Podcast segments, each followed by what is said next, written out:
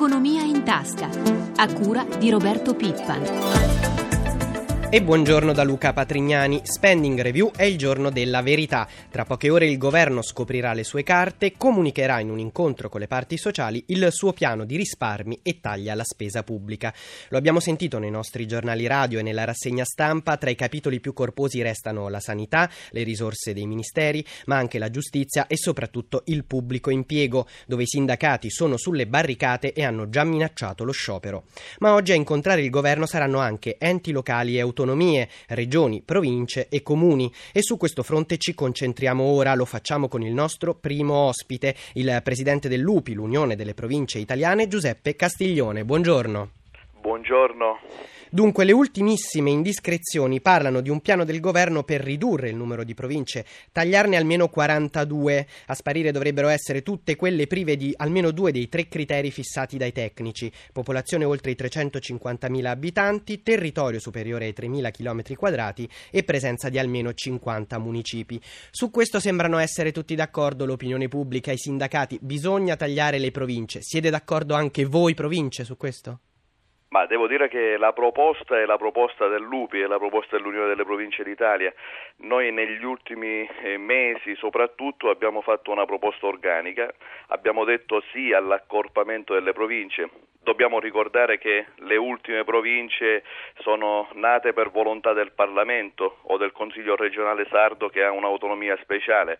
Quindi eh, noi siamo favorevoli all'accorpamento in un quadro organico, in un disegno organico. Noi diciamo sì all'accorpamento accorpamento, ma diciamo sì alla gestione associata delle funzioni. 6.000 comuni sotto i 5.000 abitanti, parliamo di razionalizzazione delle regioni, parliamo di varo finalmente delle città metropolitane. Laddove esistono le città metropolitane non esisteranno le province, ma parliamo anche e soprattutto vogliamo dal governo una parola chiara circa eh, l'amministrazione periferica dello Stato. Sarebbe paradossale che noi accorpiamo le province e non intendiamo fare qualcosa sull'amministrazione periferica dello Stato. Dunque però in generale, posto, in linea generale su questo posto, siete d'accordo? Abbiamo posto un problema molto serio che è quello delle società partecipate, degli enti, le agenzie, 3.127 enti di derivazione comuni, province e regioni che costano 7 miliardi di euro i cui costi del, dei consigli di amministrazione sono pari a 2 miliardi e mezzo, tutti questi enti non sono nominati dai cittadini, sono nominati dalla politica e su questo non è mai intervenuto il governo e quindi su questo noi chiediamo un intervento molto deciso. Torniamo però a voi alle province. Torniamo però a voi alle province. Sì. Tra, le, tra, le, ipotesi un altro capitolo è quello dei tagli lineari alle risorse che lo Stato tra, trasferisce agli enti. Per voi, per le province si parla di 500 milioni di euro in meno quest'anno e forse un miliardo in meno l'anno prossimo e si aggiungono ai tagli delle precedenti manovre. Su questo cosa avete da dire? dire? Ma su questo noi siamo molto eh, duri, molto critici. Noi ricordiamo che negli ultimi tre anni eh, alle province sono state tagliate tra contributi, tra trasferimenti e obiettivo di patto circa 3 miliardi di euro.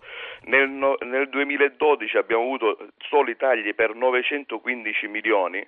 Oggi il fondo di riequilibrio, che sostanzialmente equilibra il nostro paese eh, tra le aree deboli e le aree più forti del paese, quelle che hanno una, una capacità maggiore sul piano contributivo, noi oggi eh, il fondo è di un miliardo, eh, tagliarlo di 500 milioni significa eh, far saltare il paese, far saltare i servizi, eh, parliamo di sicurezza nelle scuole, parliamo di viabilità, parliamo di assetto idrogeologico. Ecco, su questo le faccio di... un'ultima domanda al volo. È chiaro che eh, non si può sopportare un piano di 500 milioni, quindi del 50% del fondo di riequilibrio. Su questo le faccio un'ultima domanda, le chiedo una risposta flash. Per quanto riguarda i dipendenti pubblici, i sindacati sono già sulle barricate, l'abbiamo detto detto minacciano lo sciopero.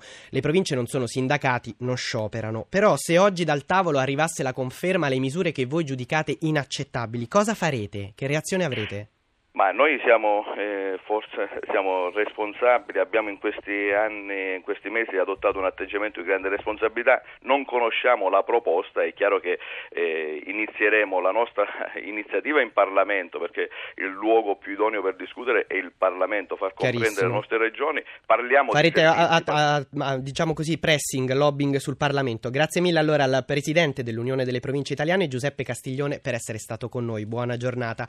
Continuiamo a occuparci di spending review, ma non solo, con il nostro prossimo ospite, l'economista Tito Boeri. Buongiorno professore. buongiorno.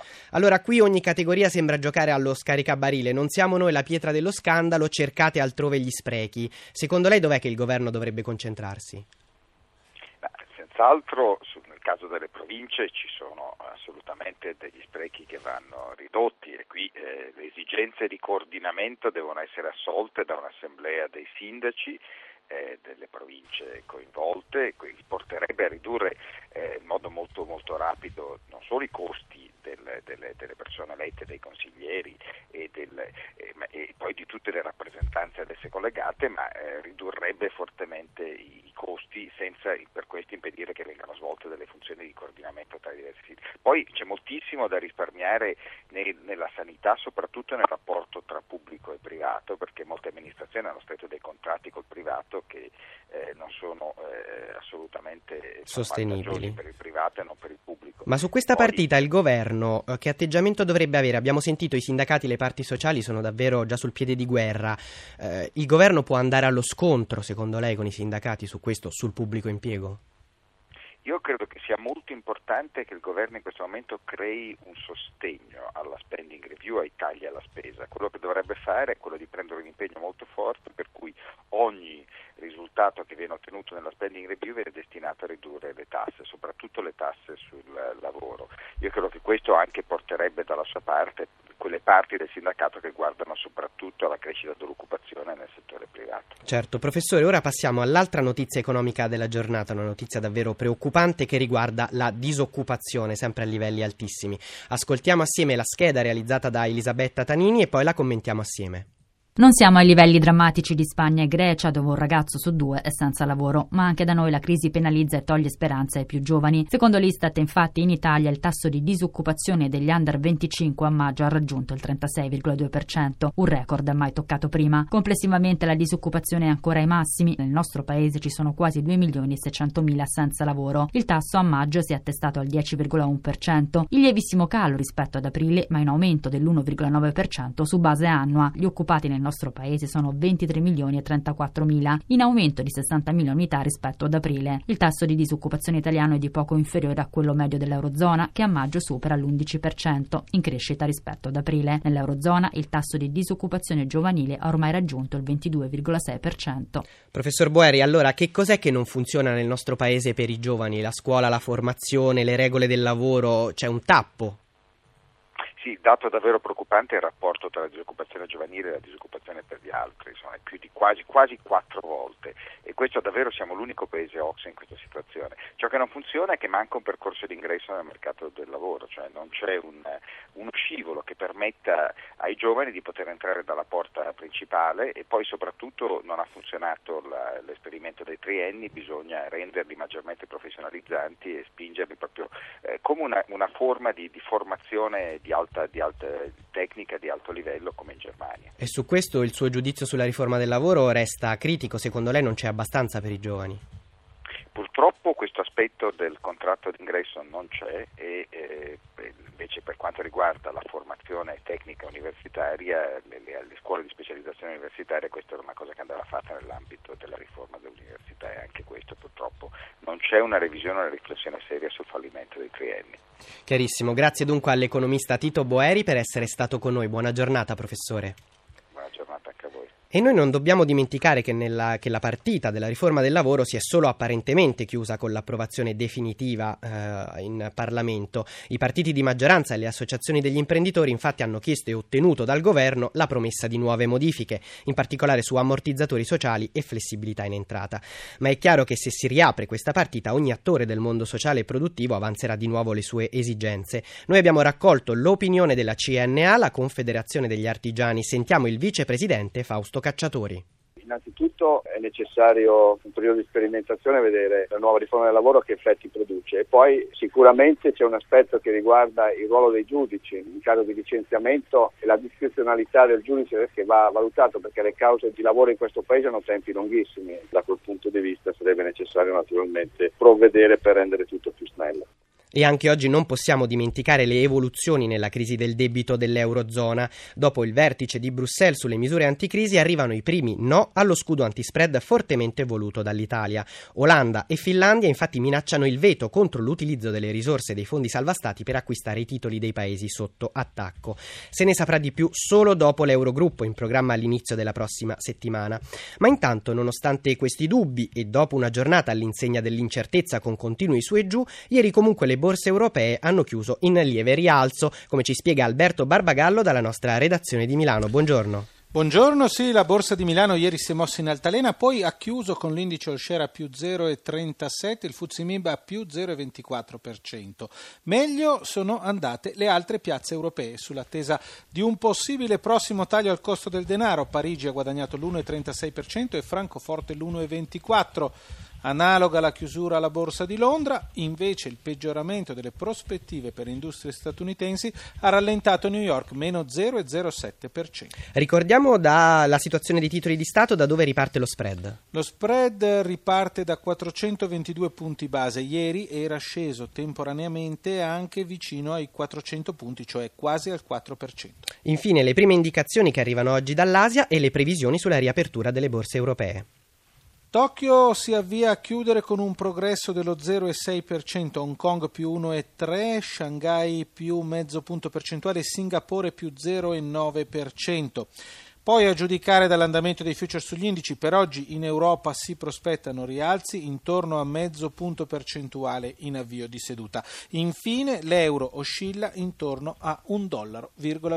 Buona giornata. Grazie Alberto Barbagallo per questi aggiornamenti sui mercati. Alle 7.51 minuti e 45 secondi ci occupiamo di auto. Per il mercato delle quattro ruote ormai un crollo senza fine. A giugno le immatricolazioni sono calate di oltre il 24% rispetto allo stesso mese di un anno fa quando va detto il settore era già pesantemente in crisi. Quindi insomma cali su cali che ci riportano ai livelli del 1979. Noi ne parliamo con Mauro Coppini, storico direttore di Quattro Ruote, oggi alla guida di Nuvolari TV ed esperto del settore auto. Buongiorno. Buongiorno, buongiorno a tutti. In questo scenario nero, lo abbiamo sentito, la Fiat a giugno è andata lievemente meglio della media del mercato, però subisce comunque una batosta non da poco. Ma è il risultato di quelle politiche di marketing anche geniali, come ad esempio l'idea di eh, fornire benzina, carburante a un euro agli acquirenti di nuove vetture del gruppo, con cui Marchionne eh, cerca di compensare una mancanza di prodotto che però si fa sentire soprattutto nelle medie cilindrate sul mercato europeo. Mm, sempre per quanto riguarda la situazione dell'auto in Italia, l'associazione che rappresenta le industrie automobilistiche estere, assieme a quella dei concessionari di auto, è tornata a chiedere con forza l'intervento del governo. Insomma, dicono servono gli incentivi per salvare il settore, come è successo, dicono, in Brasile, dove gli incentivi hanno fatto ripartire il mercato con un più 70%. Tre domande davvero flash. È d'accordo con questa politica degli incentivi? Quanto ci costerebbero? E soprattutto perché la Fiat non si aggiunge a questo coro che chiede gli incentivi? La politica degli incentivi richiede un mercato che abbia sottostante ancora una certa vivacità. Oggi in realtà gli incentivi ci sono già e sono quelli che offrono eh, le marche, mai come oggi il trend dei prezzi è assolutamente in calo sul mercato del nuovo e su quello dell'usato. In secondo luogo, beh, Marchione non ha nessun interesse ad avere gli incentivi perché in mancanza di prodotto evidentemente l'eventuale domanda aggiuntiva andrebbe a vantaggio essenzialmente dei suoi concorrenti. Sempre su Fiat mettiamo in fila rapidamente tre notizie. Iveco annuncia che chiuderà cinque stabilimenti in Europa. I rapporti con i sindacati, con la FIOM, restano molto tesi dopo la sentenza di Pomigliano d'Arco e Marchionne ieri in un'intervista ribadisce abbiamo un futuro praticamente solo grazie a Chrysler. Secondo lei è una Fiat sempre meno europacentrica, sempre meno italocentrica? Io credo che l'obiettivo della Fiat sia ormai abbastanza chiaro ed è quello di eh, ridurre a marginalità il mercato europeo, che è un mercato difficile, battagliato, un mercato ad alta tecnologia, per rivolgersi a mercati emergenti come il Brasile, ma presto, prima o poi anche la Cina e naturalmente il mercato americano. La conflittualità sindacale evidentemente eh, gli consente anche di togliere un po' l'attenzione da un obiettivo politicamente difficile.